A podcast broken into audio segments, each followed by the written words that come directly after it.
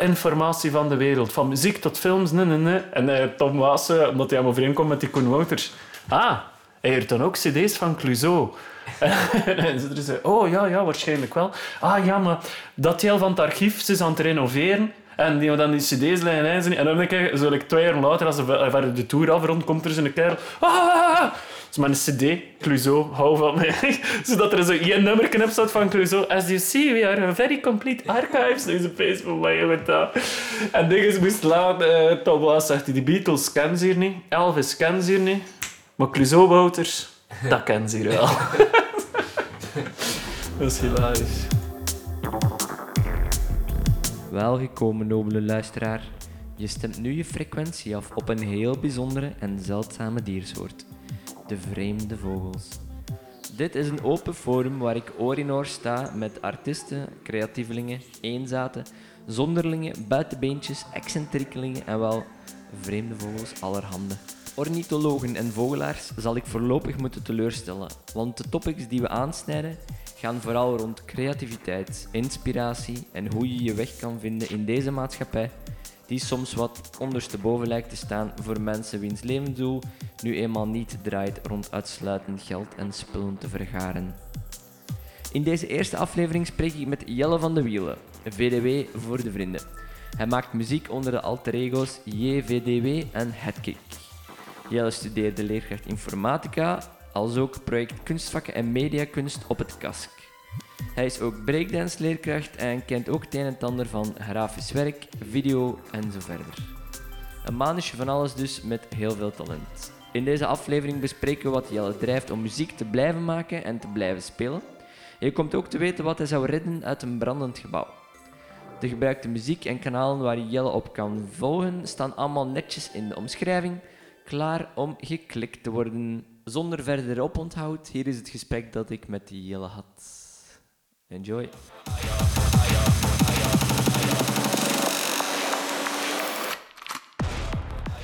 Welkom Jelle. Dag David, fijn hier te zijn. Ja, uh, ik ben bij u uh, thuis, dus het is ook fijn uh, voor hier te zijn. Toch ben ik hier graag, dus het is niet gelogen. het is belangrijk dat je op gemak zit. we zitten hier in uw studio. Zeer zeker. Zeer zeker. Die is de laatste, het laatste jaar toch al vrij uitgebreid.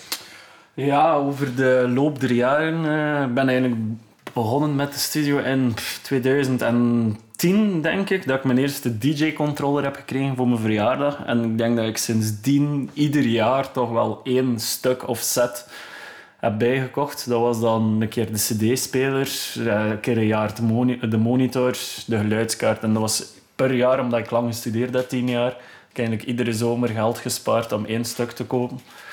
Nu dat ik al een jaar werk, is er inderdaad wel nog wel extra bijgekomen. Zoals een groter scherm, laptopstand en vele kleinigheden zoals MIDI-interfaces en dergelijke. Hij heeft een vriendin die u af en toe dingen cadeau doet ook, zoals uh, Kalimba net voor u verjaardag. Uh, ja, ik ben uh, eergisteren verjaard en dan heb ik een Kalimba gekregen. Vorig jaar had ik dan de, de Volca Keys gekregen. Ja, en zo komen er ook wel vaak stukken bij natuurlijk. Hij studeert al tien jaar, dat wist ik niet. Dus- ik heb tien jaar gestudeerd in totaal, ja. Tien jaar, ik heb drie jaar en een half gedaan over uh, regentaat. En daarvoor had ik eigenlijk in 2008, 2009 had ik uh, Divine gedaan in Kortrijk. Maar dat was veel te zwaar voor mij toen. Uh, was ik maar voor drie van de tien vakken door. Heb ik regentaat gedaan. Heb ik ook een half jaar langer over gedaan, omdat er iets fout was gegaan met papieren, onder andere. En dan ja, vijf jaar KASK, wat al drie jaar academische bachelor was en eh, twee jaar master. En zo alles opgeteld kom je aan tien jaar toch wel. Ja. Yes. Oké, okay, dan... Uh, dat kan wel tellen, hè? Zeker. Zeker. En um, vertel een keer, hij maakt muziek. Zo, ken ik, heb ik je leren kennen ook, denk ik. Via... Mm. Ja, eigenlijk eens even nadenken hoe ik je heb leren kennen. Ik denk waarschijnlijk via Soring en Hannes en dergelijke, denk ik. En dan denk dat ik gewoon een keer bij u ben geweest met Charlotte de eerste keer of zo, voor haar haar te knippen. Ik denk dat dat zoiets op die manier ergens zal gegaan zijn. Maar ik had u de eerste keer gezien op Soring's verjaardag, dat weet ik nog. En dan had hij een piemel Eh, direct een goede indruk. eh, Yes, van yes. mijn, De eh, toon was gezet. En dan ja, we, ben ik bij jullie geweest en dan zijn we samen naar Bitgrid geweest en dan hebben we een keer langer eh, tijd gespendeerd met elkaar. Ja. En sindsdien was het hanken. Ja. Eh, voor degenen die het niet weten, ehm Jellen is mijn, eh, een van mijn go-to ehm, feedback eh, kanalen. Eh, ik kan altijd op hem vertrouwen voor eh, eh, kritiek, opbouwende kritiek op al mijn mixes te geven. En eh, het is zeer waardevol. Goed. Ja, we beginnen met de eerste vraag. Ja. Afgaande dat het vorige een beetje een uitleg was. Een beetje dat is een een echte vraag. De eerste vraag ehm, is: wat is uw lievelingskleur, Jelle? Zo'n kutvraag. Lievelingskleuren, want ik vind dat zo moeilijk, want Het is om, omdat ik, eh, ik zag dat vroeger altijd staan in van die vriendenboekjes en ik vond dat als kind mega interessant. Ik wou altijd direct weten dan ja, wat dat de lievelingskleur was van iedereen. ik vind dat zo'n moeilijke, want een lievelingskleur... Ja, als je jonger bent, is dat er makkelijker te reageren, om eh, te beantwoorden, omdat je maar denkt aan primaire en secundaire kleuren. Zijn blauw, geel, rood, misschien zwart als je chance hebt, groen. En verder denken ze eigenlijk niet. Om met ouder te worden, en zeker door ook met grafisch ontwerp bezig te zijn, eh, zie je het kleurenspectrum iets breder. En ik denk dat het vooral over kleurencombinaties gaat. Wat vind ik heel mooi dan, is eh, de combinatie zwart-rood-wit. Komt heel communistisch over wel. Heel strak, maar dat vind ik wel een goede kleurencombinatie. En dan is het voor de rest meestal, als ik dingen maak, ben ik er ook eh, alleen voor klanten. Ben ik er aan eind ook beginnen van houden, omdat dat vooral kiddie was en dat is een combinatie van pastelkleuren eigenlijk. Dus de kleuren met redelijk wat wit in. Ja. Als dat een antwoord mag zijn op je vraag, wat is uw lievelingskleur? Echt een zeer technisch, sterk antwoord. Goed. ehm, en hoe, hoe bent je beginnen produceren eigenlijk? Eh, van waar is uw interesse gekomen? Ehm, ehm, wat was uw eerste nummer? Of de eerste stappen daarin? Ja, zo rond de periode 2008, eh, toen ben ik ook 18 geworden, naar het horen gaan. En ben ik ook meer bij hen uitgaan natuurlijk. En zo meer specifiek genrefeestjes, want ik kom uit een dorp waar dat de enigste fuiven dan eigenlijk gedaan worden zijn van die boerenfuiven, waar dat alles van op de radio komt, van, waar dat je dan Bruce Springsteen na Dat Boy Tommy hoort en daarna nog een kist Ja. dergelijke ding. Dan eh, is dat eigenlijk begonnen met drum en bass vooral. Ook een stukje dubstep nog, maar vrij snel overgegaan naar de drum en bass in 2008. En dan zoveel feesten gedaan. En ja, echt enorm bezig geweest met alle muziek bij te houden en nieuwe releases te checken. En dan eigenlijk interesse gekregen in van, ah, dat zou goed daarbij passen en dat zou goed daarbij passen. En dan eigenlijk zo voor mijn verjaardag een DJ-controller gevraagd. Ja. Eh, dan ben ik eigenlijk beginnen DJ'en voor de eerste twee jaar. Daarvoor drumde ik ook eigenlijk al, maar ook niet super lang eigenlijk, want dat was het laatste jaar, jaar en een half dat ik thuis woonde. En dan ging ik op kot, dus die drum kon niet mee. Dan zocht ik eigenlijk een soort van vervanging daarvoor. Ben DJ'en, ook een beetje gitaar beginnen spelen dan, maar ook, ben daar verschrikkelijk slecht in, dus dat heeft niet lang geduurd. En dan pas eigenlijk, denk ik, vijf jaar later met Dystopia destijds. Dat is een organisatie die twee à drie jaar bestaan heeft. En dan gaven wij feestjes in Steegske. Dan ben ik daar ook beginnen DJ'en en is mijn interesse in productie ook meer gestegen, omdat ik ook meer in de omgeving zat van... Want ik vond produceren iets heel moeilijk om aan te beginnen zonder dat je een soort van lead hebt gekregen, zo'n een, een eerste aanzet.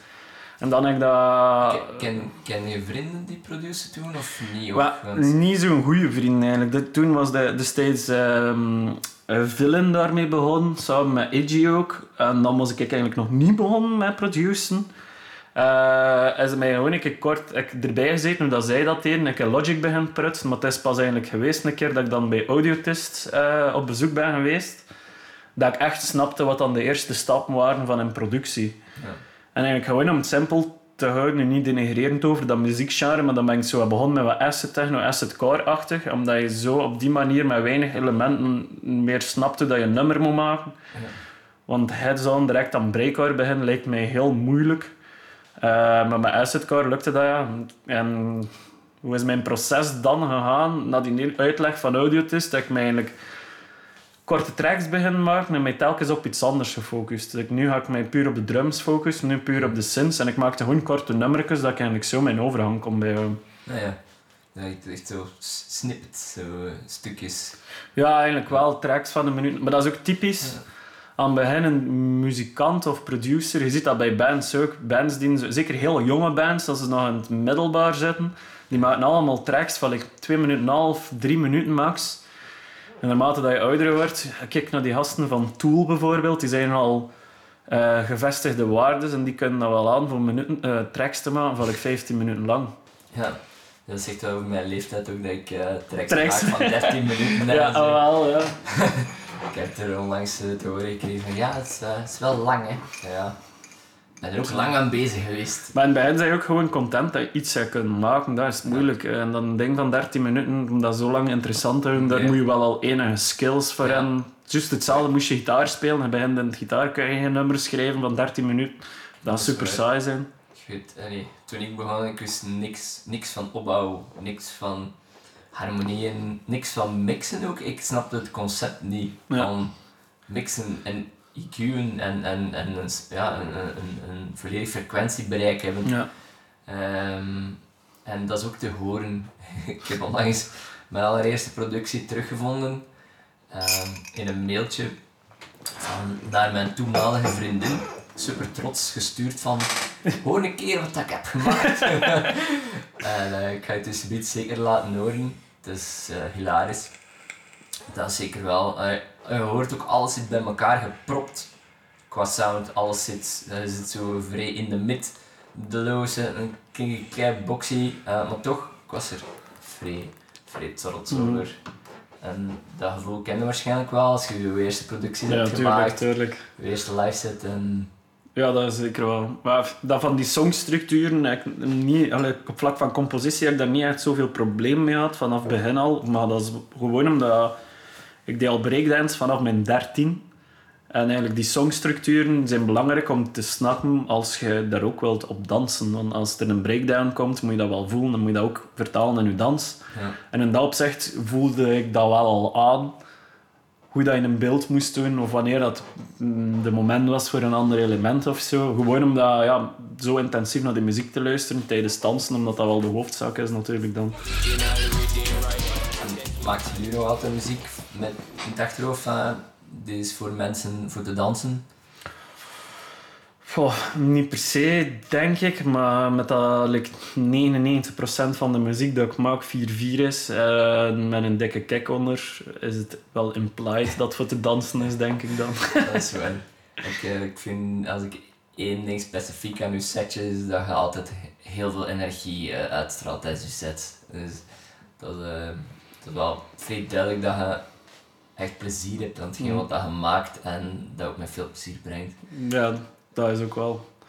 Ja, dat is ook wel door de manier van live spelen, denk ik, dat dat zo is gekomen, dat het enthousiasme overkomt. Je telkens dat ik clips trigger en zo, weet ik wat dat er gaat komen. En ben ik gewoon al zelf enthousiast om die kick of dergelijke te horen. En dan ja, vertaal hem dat wel Ja. naar het publiek toe. ja, het is altijd wijs om eigenlijk die kick dat je hebt gemaakt op je monitors dan thuis in het echt te Mm. horen. Hè. Ja, zeker. Een andere ervaring. Zeker. Ehm, wat vind jij een van de grootste frustraties bij creatief werk? Zij het muziek maken of uw andere dingen die je doet? Goh, er zou bijna zijn en het niet kunnen afwerken of niet vinden of zo. Zo like iets van, met veel potentieel, maar like de, het niet kunnen afwerken, dat vind ik iets super frustrerend. Dat, ja, ik denk gewoon...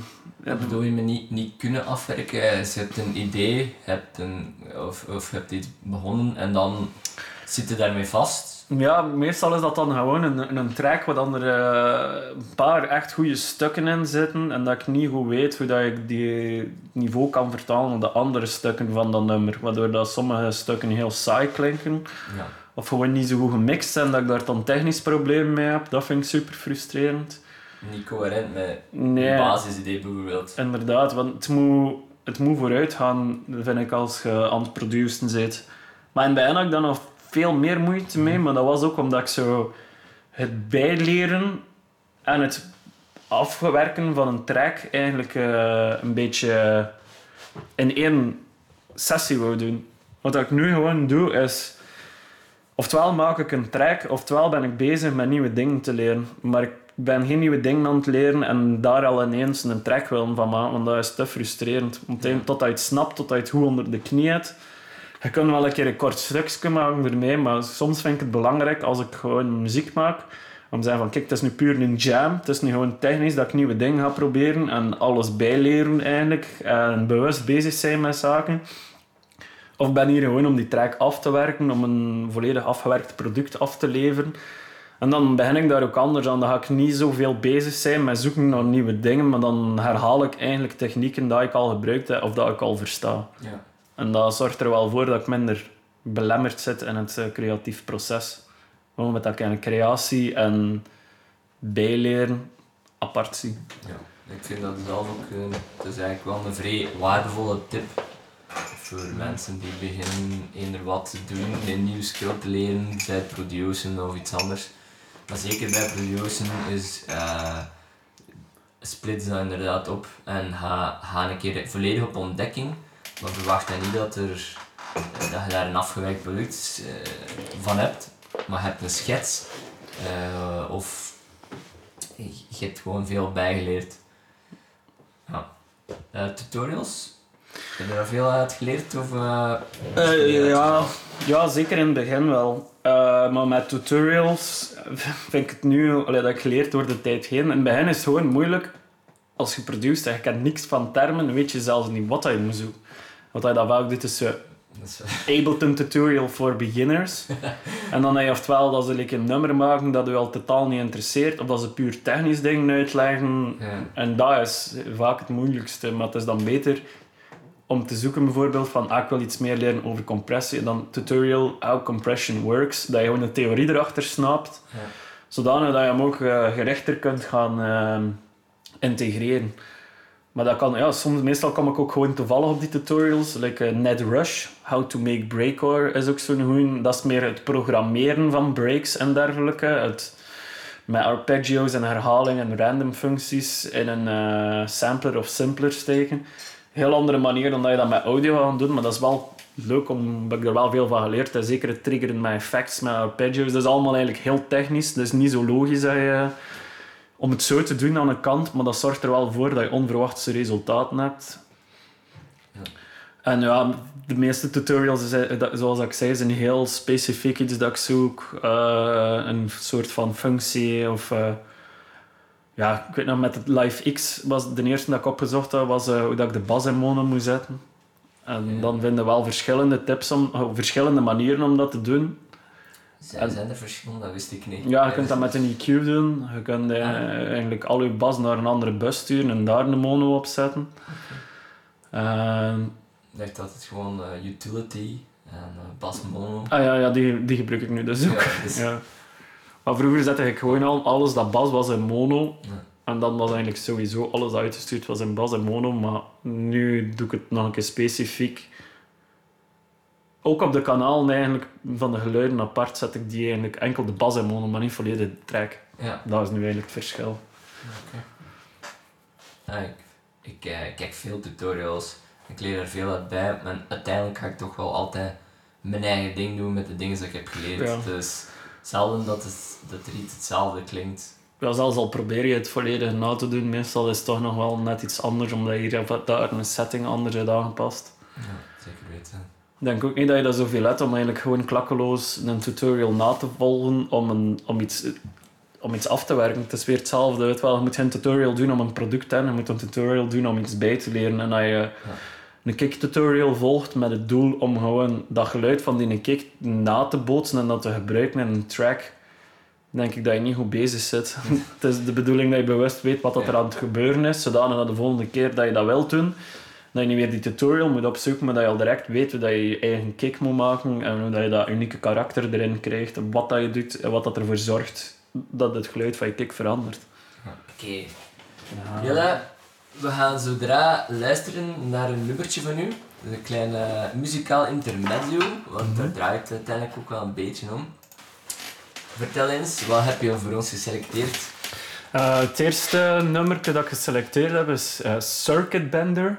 Eh, dat is een JVDW-track die uitkomt op mijn ja, album dat ik ga zelf releasen binnenkort. Het zijn 14 techno-tracks. Ehm, de titel is Hop on the Techno Train, of Techno Train verkort. De titel komt er eigenlijk gewoon wat van, omdat techno toch wel de laatste jaren redelijk in populariteit is gestegen. En dat het zo lijkt alsof dat iedereen als sideproject ook techno begint te maken. Ik ben zelf ook daar schuldig aan en daarom vond ik het wel grappig van hop on the techno train. Zoals iedereen erop springt. Ja. Dat is gewoon techno train verkort. Eh dat nummer Circuit Bender is een nummer met vocals van Kalis. Dat is een van mijn eh, beste vrienden ook. Er is nog een nummer met hem eh, gemaakt eh, op de album. Ding is, hij doet vooral gewoon vocals. Hij is heel goed in silly teksten schrijven en dat op een grappige manier brengen. Wat dat dus wel leuk is om dan te gaan samplen. Ehm, de Circuit Bender is een, is een mix van verschillende stijlen van techno. Het is toch eerder industrial techno, denk ik. Denk 140 bpm of 145 zelfs. Het is een redelijk stevig te- tempo voor eh, techno. Eh, ja, maar het geeft wel goed weer wat dat het, hoe de techno van JVDW klinkt, omdat het een beetje verschillende genres van de JVDW-techno doorheen is in één nummer. Oké, super. Eh, gaan we daar nu naar luisteren.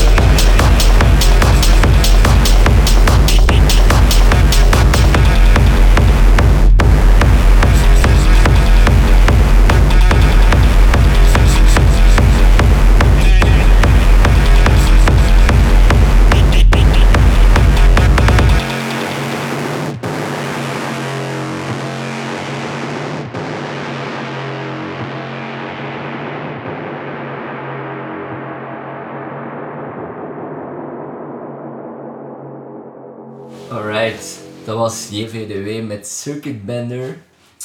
Yes. Eh, ik hoop dat jullie er allemaal van hebben genoten. Check zeker zijn eh, opkomende release, die dat dan op zijn bandcamp gaat komen te staan. Helemaal juist, ja. Ja.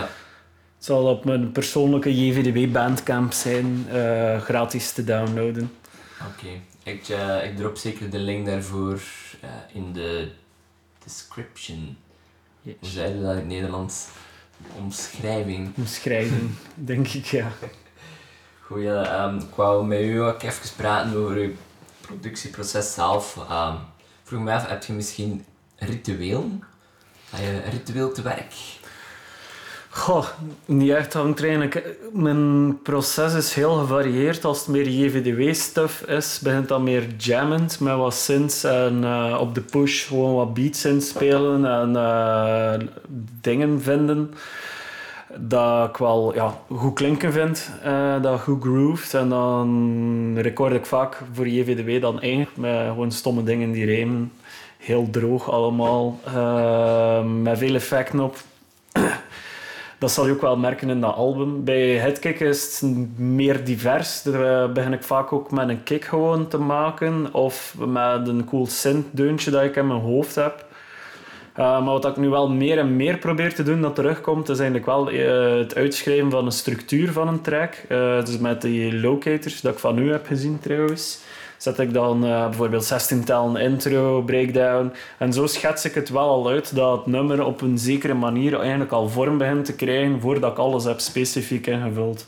Ja. Vroeger begon ik echt zo gewoon bij het begin en maakte ik track stukjes per, per stukje en bouwde zo de track.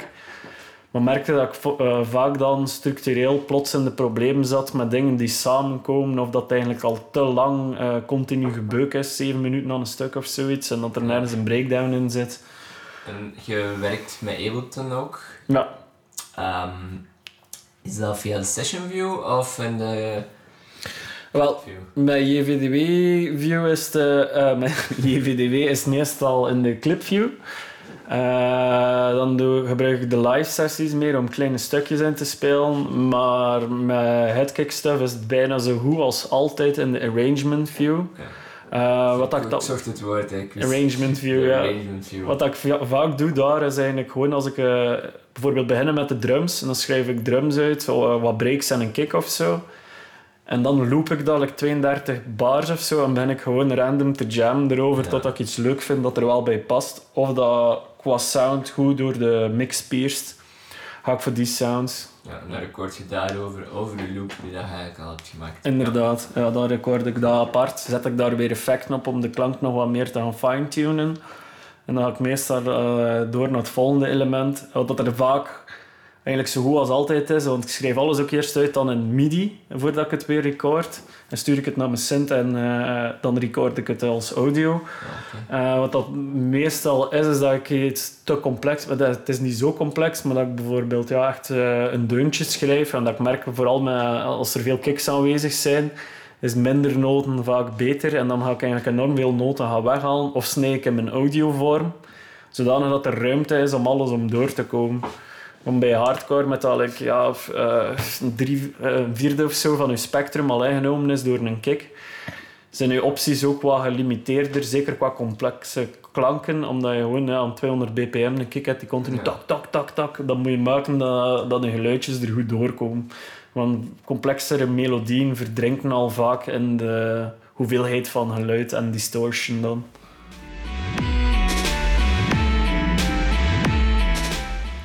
Laatste jaren minder en minder toegespitst op eh, distortion.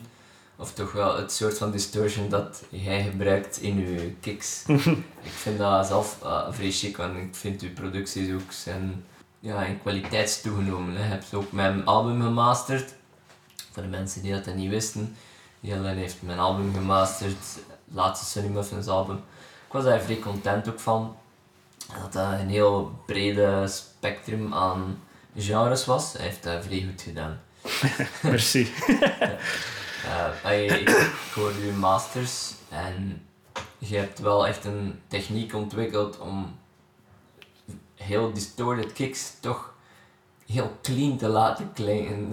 Is daar, eh, is daar een, een of andere manier voor? Is dat gewoon gaat op je gehoor af of eh, weet je ongeveer nu wel wat, welke knopjes je moet draaien? Ehm, voor mijn eigen kicks is het omdat ik vaak dezelfde chain eigenlijk gebruik voor mijn kicks te maken. En dus ben ik dan meestal met Base Murder, een VST die ontwikkeld is geweest door Distocore.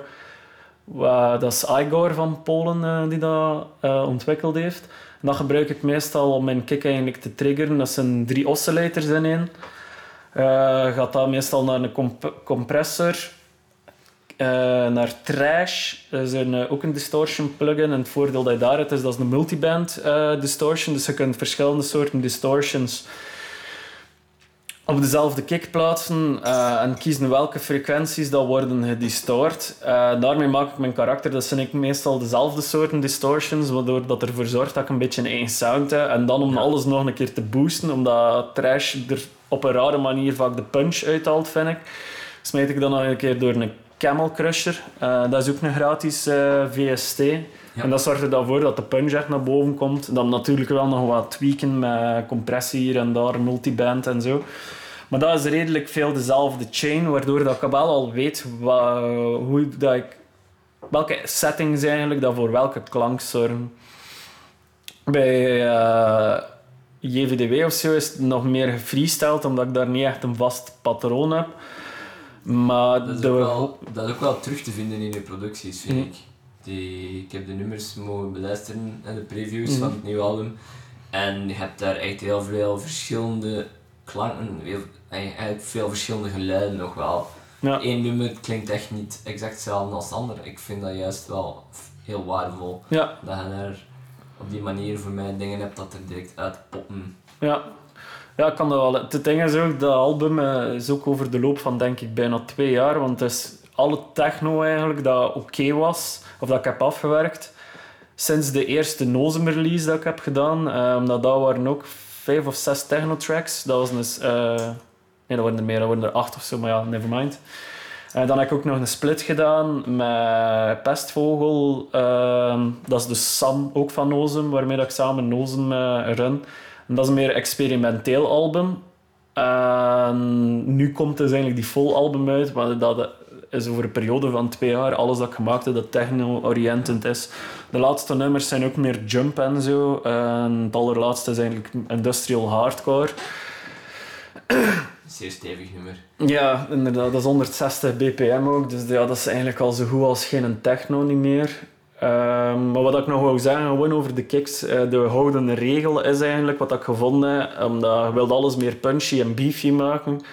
eh, is eigenlijk in de plaats van bij te geven met een EQ, is eigenlijk zoveel mogelijk dat je kunt weghalen. Dat eigenlijk enkel de, de kick heel rijk is in frequenties waar dat die moet zijn in een... eh, in een mix. En dat is in mijn geval met die hardcore dingen is dat meestal rond de 500 hertz tot de 1000 zo. Wat de hogere, vanaf dat je uit de bas gaat eigenlijk, dat allemaal wat minder. Dat die mi- mid, dat er genoeg ruimte is voor vocals en voor synths nog. En eh, dan in de highs vaak ook nog wat boosten, omdat je dan nog zo de crispiness van de distortion en dergelijke hoort. Ik denk dat dat in, in het algemeen eigenlijk wel een redelijk goede tip is. Zeker als beginnende producer. Je gaat eh, heel vaak de neiging hebben om dingen te boosten. Zeker via EQ. Van ah, dit klinkt goed en hop, alles in de hoogte. En uw tip is eigenlijk om, om te strippen tot het hoogst noodzakelijke van Hmm. de frequenties. eh, en dus eigenlijk, ja, daarvoor ga je zo, ervoor zorgen dat je mixen toch wel minder muddy gaan klinken, Ja. zoals ze zeggen. En dat is eigenlijk bij alles zo, bij ieder spoor, bij ieder element moet je eigenlijk zoveel mogelijk weghalen, want alles dat er eigenlijk in zit dat je toch niet zo goed hoort, zorgt er eigenlijk voor dat je sneller in het rood gaat gaan, omdat die volume, ja, omdat die frequenties gewoon allemaal vol zitten. Ja. Zelfs ook op stukken waar dat je ze niet moet horen. En daarbij komende is het ook belangrijk om niet te veel alles op single te luisteren, een spoor, maar meer in de mix. Want vaak kan je nog meer wegsnijden eigenlijk in een mix dan dat je op een single hoort. Want het Ja. geluid verandert ook in een mix altijd dan als iets individueel hoort. Ja. Dus dat is ook wel belangrijk. ja, inderdaad. Dus om het overzicht goed te behouden is het belangrijk om alles altijd in zijn geheel wel te plaatsen. Hè. Hm. En niet blind te staren op dat één geluidje. Goed, ehm, wat ik ook nog zeker wil vragen is, heb je nog tips voor mensen die nu eh, beginnen produceren of altijd al hebben willen produceren, maar er niet aan zijn durven beginnen? En eh, die zoiets hebben van, "Pff, waar moet ik beginnen? En het niveau ligt zo hoog. Ehm, wat kan ik doen? Hoe zou jij, zou jij zijn? Ja, ik denk dat zeker in het begin, eerst, ja, moet er gewoon aan beginnen. Dus je moet eigenlijk die angst niet echt hebben. En je niet direct willen spiegelen aan gigantisch grote producers, waarvan dat dan elf van tijds er één heel lang aan gewerkt hebben en dan door een professionele studio nog een keer alles is gemasterd. Ja. Dan, dat is dan eigenlijk door mastering engineers die hele dagen niet anders doen dan dat. Dat is een vak, dat is het enige dat die doen. Dus probeer je niet direct daaraan te spiegelen. Wat dat, allee, je mag dat doen, maar je moet niet die vereist zijn voor jezelf. Je kunt wel vergelijken van hoe doet hij dat en hoe klinkt het bij mij. Dat is allemaal geen probleem. Maar je moet niet verwachten van jezelf dat je middel, eh, dat je in één keer dat niveau gaat halen. Omdat dat is gewoon onmogelijk. En zijn niet te kritisch op jezelf. Zeker niet in het begin.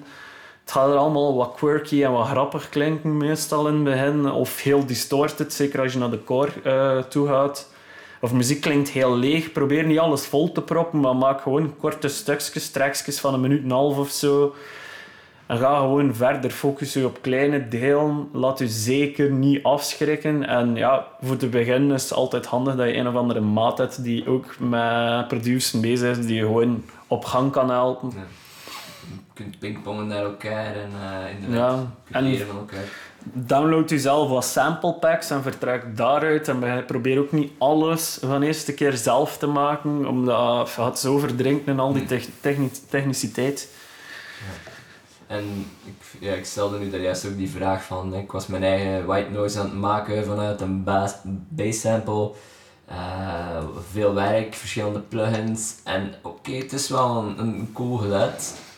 Ehm, maar ik weet niet of het noodzakelijk unieker is dan de white noise die ik van Sample Pack Ja, heb bereikt. Ja. ja, ik vind dat soms een moeilijke, omdat het voordeel dat je hebt, zeker bij kicks, want kicks ga ik zelden nog eigenlijk samplen, of het is een stuk van een kick dat ik ga samplen en inmixen met eigen dingen. Wanneer ga, je, ga ik iets zelf gaan doen of wanneer ga ik het beslissen om te samplen, wanneer dat ik er eigenlijk veel controle over nodig heb. Ja. Bij een volledige sample, zeker dan bij kicks, is de, heb je weinig controle in vergelijking met als je alles zelf doet. Dat je kunt begin van je chain gewoon weer gaan naar je oscillator zelfs, waar dat Ja. alles begint, waar dat het geluid wordt gegenereerd.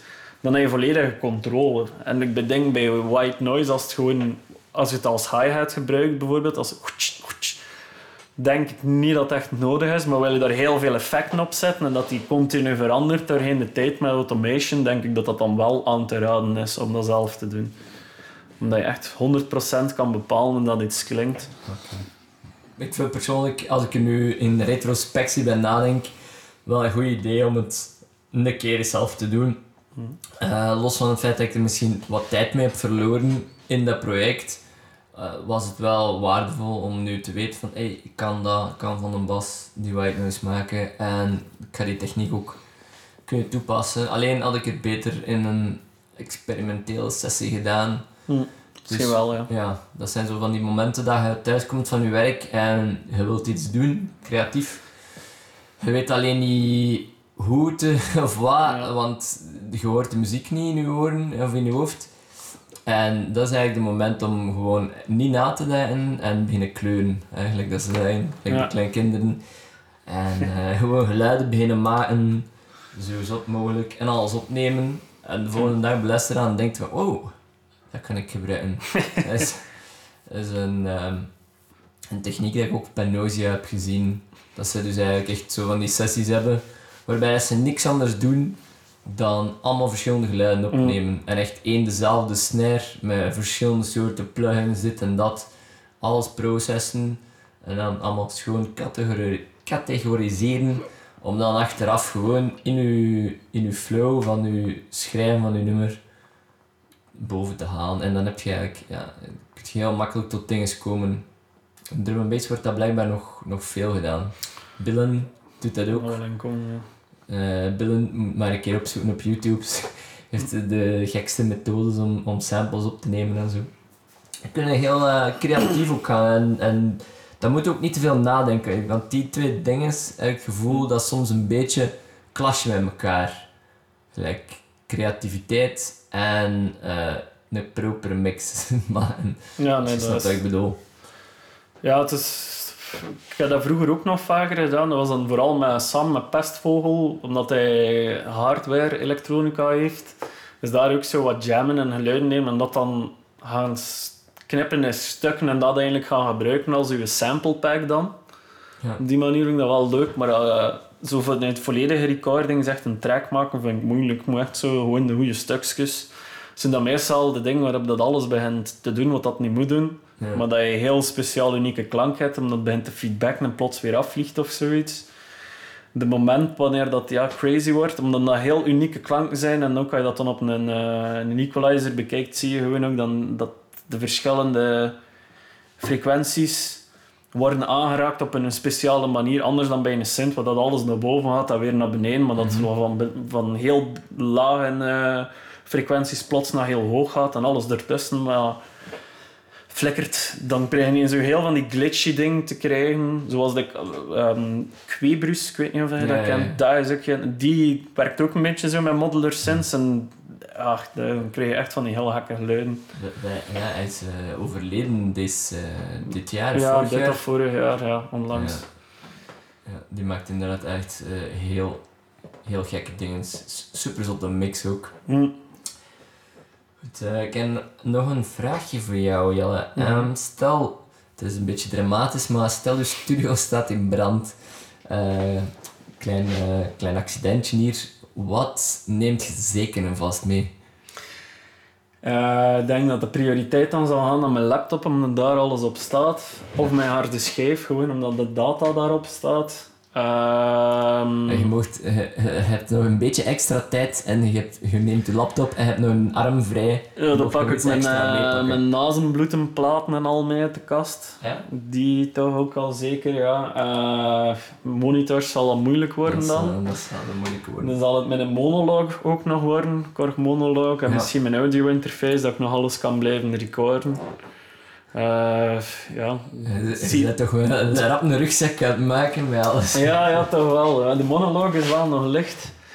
Ja. Eh, moest ik gewoon de nazenbloed pakken, kan ik in één hand pakken. De Ja. monoloog, de geluidskaart. Ach, het is al om zeep. Het een dat het allemaal mee. Ja, dat is alles afgebrand. Ja, Ja. de monitors zijn mij ook wel dierbaar, maar ja, die gaan niet meegeraken nu in een brand. Nee, je kunt ze achteraf nog kopen, zeker. Hè? Nee, die nazenbloeden platen en zo. Ja, dat is wel- al wat moeilijker inderdaad. moeilijk. Allee, ze zijn ook nog te vinden, maar ze gaan weer ook veel geld kosten. Alhoewel, het gaat misschien goedkoper zijn dan die monitors opnieuw kopen. dat wel. Oké. Nu om het, eh, de, de richting eventjes een beetje te veranderen, is eh, een vraag dat ik aan veel artiesten wil stellen, is hoe combineert je het echte leven, zaken als geld en eh, job en zo, samen met creatief bezig zijn, muziek maken, eh, beeld maken. Ik weet voor mezelf dat dat echt, dat is niet simpel. Dus de, de wereld vraagt van u een bepaalde energie en zuigt dat ook vaak uit u. Vaak als ik thuis kom, dan ben ik gewoon leeg. Voel ik mij als een lege ballon. Mhm. Hoe, eh, hoe werkt dat voor u? Nou ja, ik denk dat dus het eerste verschil tussen eh, hij en ik dan zal zijn dat ik ook al geen kinderen heb. Dus dat ik wel al wat meer vrije tijd heb. Op Dat is een de, timesaver. Ja, wel. Dus als ik thuis kom van mijn werk, beslis ik eigenlijk zelf nog wat ik doe, omdat mijn prioriteiten niet zo... Oh, mijn eh, verplichtingen niet zoveel zijn in de week dan. Eh, meestal werk ik s'avonds ook gewoon een stuk door voor mijn werk, zijn de grafisch werk of voorbereidend werk. En ik probeer gewoon mijn muzieksessies apart te houden. Want zeker als ik zo voorbereidend werk geda- gedaan heb, een hele dag... ehm, omdat mijn studio is ook mijn werkplek voor mijn werk, wat ik voorbereiding doe, dan ga ik s'avonds niet meer zitten muziek maken op diezelfde plaats. Omdat Ja. dat, like, de vibe is niet meer wat ik wou voor muziek te maken.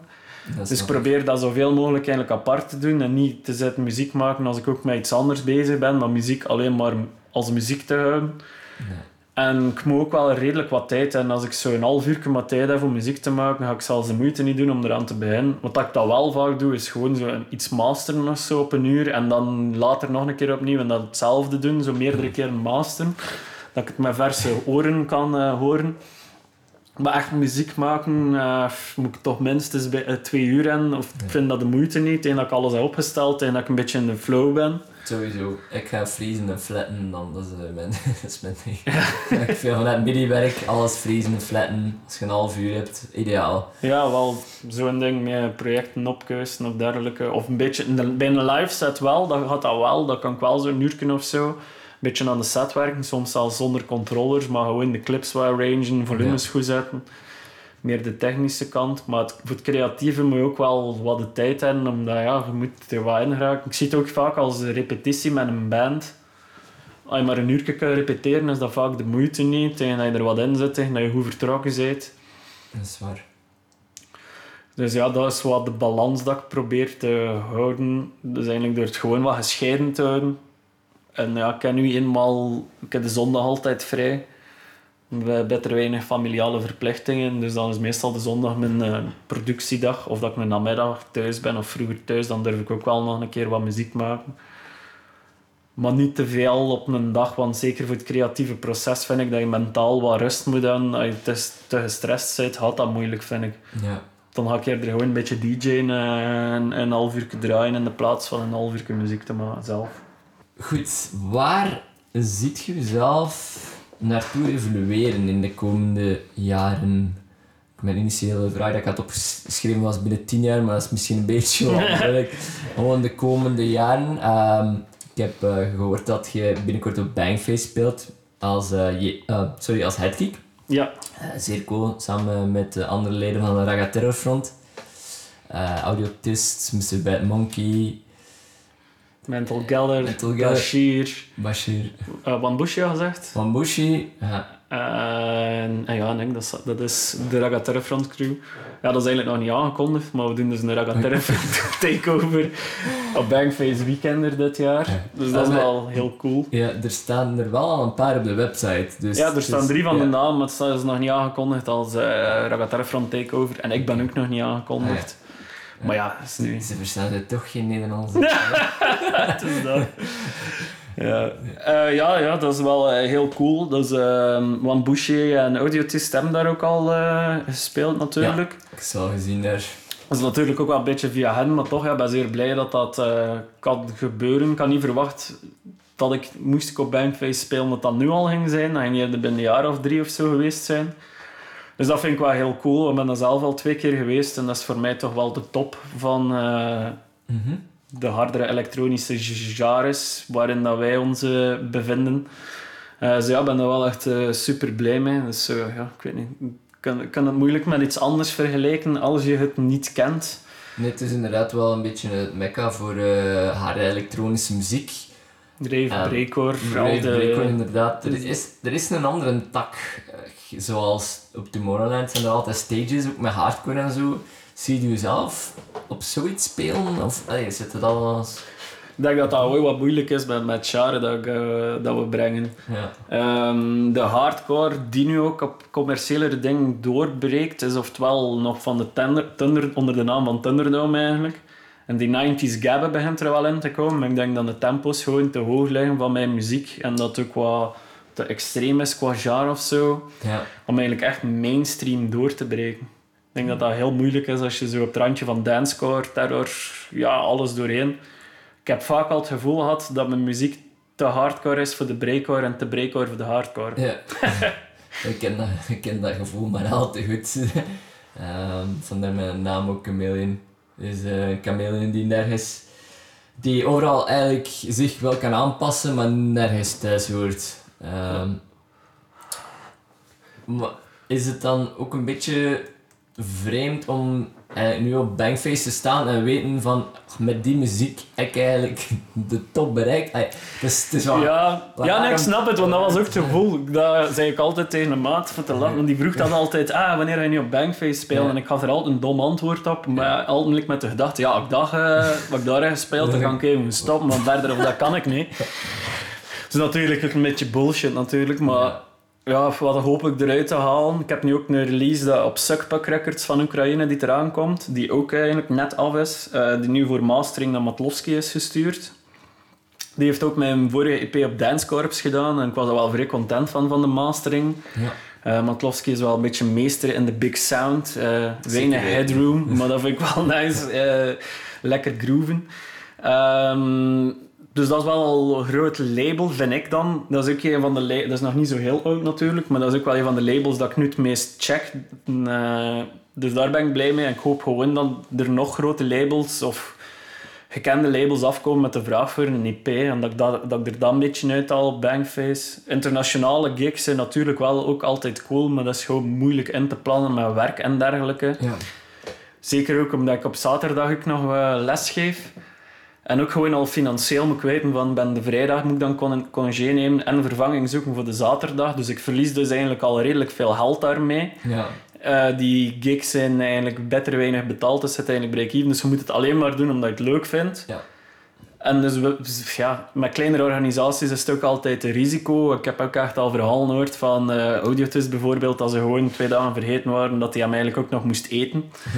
Eh, zo van die zo'n ding, heel moeilijk Engels. En dat schrikt mij dan wat af voor die internationalere, kleinere gigs eigenlijk. Gewoon omdat dat ja, gewoon voor mij moeilijk te regelen valt.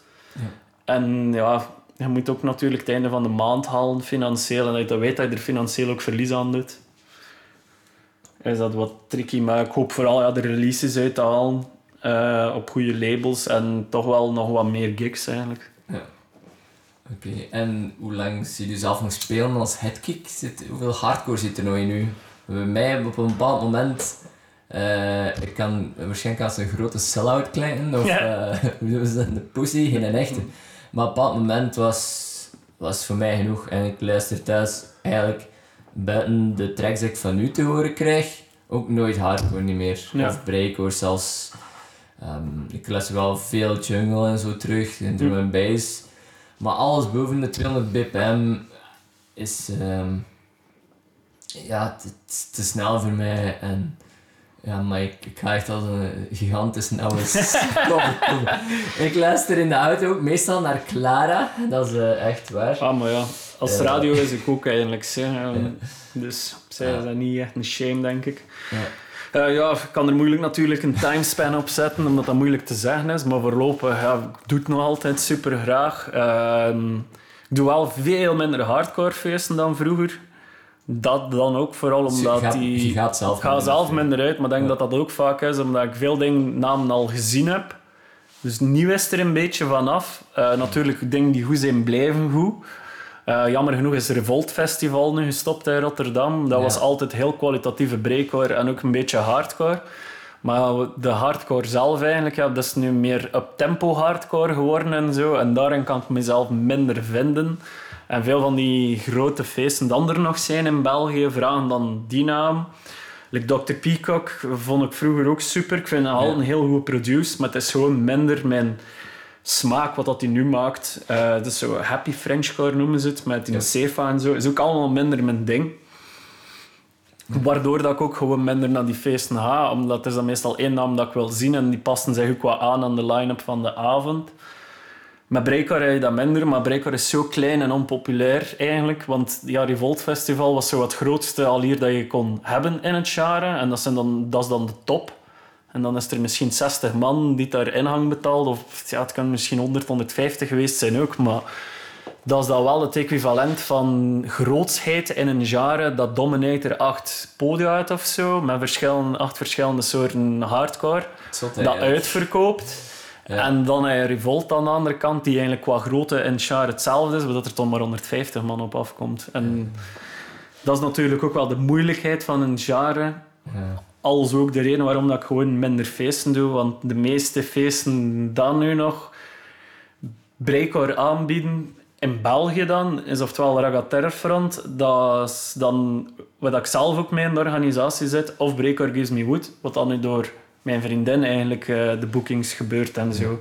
Dus dan heb ik er zelf ook wel veel mee te maken. Wat dat wel spijtig is natuurlijk, want ja, het zou ook wel fijn zijn moesten er nog andere breakcore feesten zijn, maar het is heel moeilijk om zelfs break-even te draaien op die feesten. Ja. Vandaar dat we vaak feesten doen in de Kinky Star, omdat zij ons gratis de venue aanbieden. Ja. En ja, dan zijn de, de, de mogelijkheden zijn ook beperkt, omdat het is maar plaats voor 50 man. Je kunt geen ingang vragen, wat ook logisch is. Het is een VZ2. Dus je kunt er niet mee echt iets opbouwen. Het enige dat je kunt doen is gewoon Charwa levendig houden, wat dat we wel proberen doen. Oké. Ja, voor degenen die het nog niet wisten, volgende week speel ik op Breaker Gives Me Wood voor de eerste keer Yeah. met Sunny Muffins. En de, het gaat emotioneel worden, want het gaat ook mijn laatste gig worden van Sunny Muffins. Oh. Ja, dus ik... Ah. Hier ga ik zo'n klein viooltje in de achtergrond. Een trombone. Nee, ik, eh, ik deel dat sentiment ook wel. Breakcore is voor mij een van de redenen waarom dat ik zelf begin producer ben. En zonder dat was ik nu niet waar ik nu ben. Ehm dat, dat is een...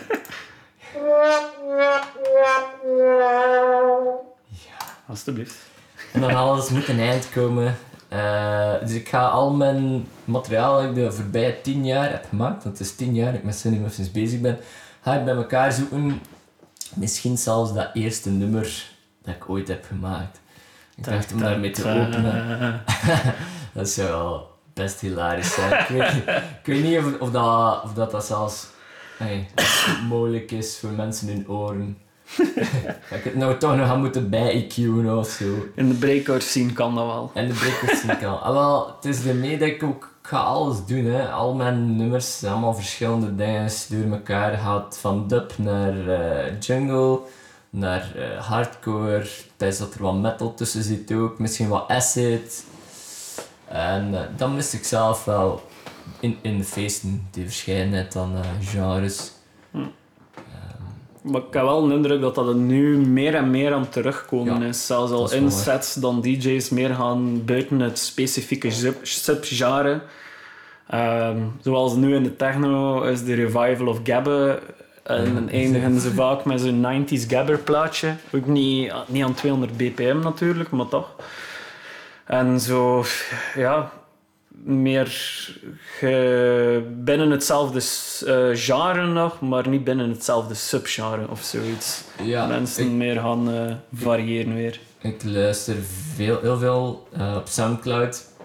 Soundcloud het heeft een geweldig algoritme ehm, dat u mixes en tracks aanbeveelt op dingen dat je ervoor al hebt geluisterd. En dat is bij mij heel vaak zo van de US bass scene. In, in Amerika is er bij een vrij grote bass scene die is begonnen met van die transformational festivals zoals eh, Burning Man en zo. Bij Burning Man heb je heel vaak setjes die beginnen met drum and bass, daartussen trip-hop en van die twerk-muziek. en- Mhm. A- alles erdoor. En ja, in, in de USA gaat dat blijkbaar heel vaak zo. Eh, Ja. Wat ik wel vrij cool vind. En dat wordt eigenlijk gewoon allemaal gegroepeerd onder de term EDM. Alles is EDM. House is EDM, techno is EDM, drum and bass is EDM. Eh, wat maakt dat eigenlijk onder die term EDM, want als wij daaraan denken, denk ik direct aan Tomorrowland, en de, ehm, Dimitri Vegas, De- Like Mike, voilà, inderdaad. toestanden. En eigenlijk ook al, ook al een redelijk strak subgenre, maar daar niet. En wat Ja. maakt dat ik al breakcore-achtige setjes heb beluisterd die van Burning Man kwamen en zo. Ja. Dat was wel vrij cool. Ja, de term staat ook natuurlijk voor electronic dance music. Dus Ja. op zich alles dat dansbaar is en elektronisch kan onder die noemer worden geplaatst. Dat is like, vroeger ze- zeiden ze alles een house party en dat was gewoon alles dat 4-4 Ja. had, was voor hen house. Eh, in België heb ik vooral een indruk, alleen in Vlaanderen toch, dat ze dan vooral techno zijn, zeggen in de plaats van het is techno. En dat kan bijna habber zijn, dat kan house zijn. Ja. In Nederland was dat dan meer een, een house party. Zoals de free parties kwamen dan op het nieuws als een illegale house party. maar dat was dan techno eigenlijk met een K. ja. Dus vandaar. Ehm, zet je zelf wat te vinden voor die onderverdeling van genres? Vind je dat gemakkelijk? Als je naar een feest gaat, ik zal maar zeggen, bijvoorbeeld in de Goa is het echt eh, heel hard dat, dat je een avond hebt met alleen oldschool of eh, alleen full-on, of alleen dark of high-tech. Eh, vind, vind je dat zelf handig of zet je, zet je toch wel meer voor wat Ja, vind, variatie? ja, ben, in de Goa vind ik dat ergens niet zo erg of zo. Omdat ik daar in de Goa ook wel eerder een specifiekere smaak heb. Zeker zo van die ja, oldschool vind ik vet. En van die acidic Goa trance noemen ze dat dan. Dus zoals Imba en dergelijke. Ja. Vind ik heel vet. Aan de andere kant vind ik high-tech ook heel vet. Want dan, als het zo'n avond is dat men gewoon een dark begint en dan eindigt met high-tech, zit ik toch heel tijd te wachten op de high-tech. Dus van mij mag dat een hele avond knallen en high-tech zijn. Alles van 160 of 150 begint tot rond de 200. eh. Dus daar vind ik dat niet zo heel erg. Ehm, alhoewel dat ik zo bijvoorbeeld een herinnering heb aan een feest dat Texas Faggot moest spelen. Ja. En dat is zo van die Scandinavische uh, noemt dat. Speelt vrij lange sets altijd, is niet? Ja, daar was het twee uur of zo dat die Ja. speelde. En het ding was, die, die ervoor waren zo meer full-on aan het spelen, of night full-on noemen ze dat dan. Ja. Eh, een beetje zoals Aja, vind ik ook heel vet. Ehm, en dat was wel oké. En dan begint Texas Faggot te spelen. En zijn eerste plaat was zo Suomi, de tweede was zo Suomi naar zo meer full-on. En dan heeft hij gewoon de rest van die set full-on gespeeld. En dat vond ik toch wel heel spijtig, dat ik zoiets zei van, maar iedereen is hier voor u te zien, voor uw Ja. ding te zien doen. Dan moet je niet per se aanpassen aan alles van heel de avond, want Hij had dat op voorhand zich aangepast. Van, ah, Ja. Blijkbaar, en dat was heel spijtig, want ja, had dan, ja, als ze naar ergens gaat om hem voor de tracks die je kent of zo, en die spelen iets helemaal anders, vind ik dat vaak teleurstellend. Al dat dat daarom niet als al slecht kan, is. Want dat is nu een heel ander voorbeeld, maar ik heb zo Trent Muller gezien, daar ben ik vrij fan van. Ja. Eh, ik ken die vooral van zijn minimal IDM-achtige techno eigenlijk, dat had hij een hele periode Super gehad. zotte sound, hè. Ja, echt. mijn favoriete producers. Heel knap. En dan heb ik die gezien in een AB live concert en dat was eigenlijk meer een new wave band. Dat was dat had niks meer met techno te maken, enkel het hitje Moan hebben ze dan gespeeld in een live versie. En dat was super goed, maar dat was niet wat ik ervan verwacht had, al dat ik er wel van genoten heb. Wel nog een kleine side note, het hitje Moan was wel het topmoment van het concert. Ja. En dat vind ik dan wel spijtig aan iemand die zo goed produceert, die zoveel dingen kan bereiken, dat in het topmomentje toch nog het hitje is van zoveel jaren geleden. Al dat ik daar wel Ja. vrede mee kan sluiten. Het is natuurlijk Ja. heel herkenbaar, maar Voor hun zelf allee, moet dat wel echt eh, een beetje kloten zijn. Allee, ja, En- tuurlijk. ja, ik krijg dat ook wel vaak te horen van, ah ja, en die, dat nummer, dit of dat, eh, dat vind ik het beste. En dan denk je van, ah, zo, Ja. zo'n stomende Ja. hoop kaka dat, eh, dat je dat goed vindt. Ja. Hey, Dag Charlotte.